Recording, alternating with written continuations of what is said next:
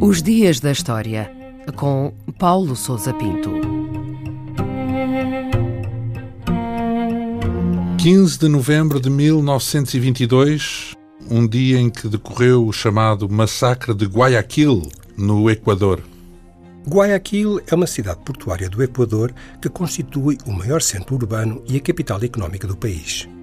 Foi nesta data que ali ocorreram os incidentes que foram mais tarde classificados como massacre e que marcaram a história do Equador do século passado. As ruas de Guayaquil estavam desde o dia 13 tomadas por dezenas de milhares de trabalhadores em greve num movimento de contestação que havia começado no setor ferroviário e que se havia alargado a outras atividades. No dia 14, uma multidão de trabalhadores concentrou-se junto ao Palácio do Governador e entregou-lhe o manifesto com um conjunto de reivindicações. Perante as exigências dos grevistas, o presidente do Equador, José Luís Tamayo, considerou que se tratava de uma insurreição e ordenou a reposição da ordem. As forças policiais e militares tomaram o controle de Guayaquil e dispararam contra os grevistas que se encontravam concentrados em diversos pontos da cidade. Da repressão resultou um número incerto de vítimas, oscilando entre as duas centenas e um milhar de mortos. E quais foram as causas da contestação e da greve que estiveram por detrás deste massacre? O Equador atravessava nessa época uma grave crise económica, causada pela descida do preço do cacau, a principal produção do país, nos mercados internacionais.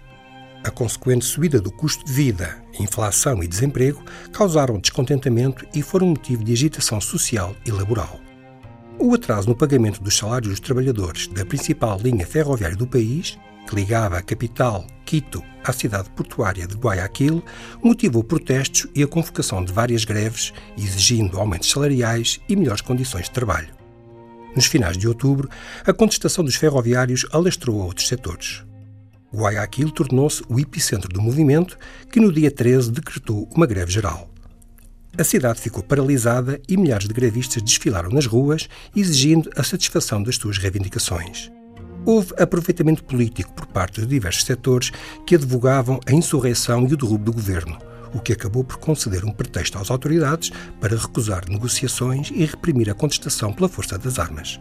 E quais foram as consequências deste massacre de Guayaquil? Os eventos do dia 15 de novembro continuam, em boa parte, por explicar, por nunca ter sido feita uma investigação rigorosa para apuramento das responsabilidades. O número de vítimas é incerto e subsistem dúvidas sobre a forma como foi ordenada a intervenção das forças policiais e militares. Aparentemente, a repressão foi descontrolada e as mortes resultaram de excessos cometidos por algumas das chefias militares. Há testemunhos de atrocidades e de corpos atirados ao rio como forma de ocultar as provas do massacre.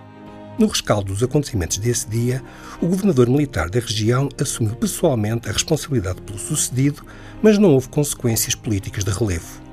O governo do presidente Tamayo manteve-se em funções e o seu partido continuou a dominar a vida política equatoriana durante as décadas seguintes.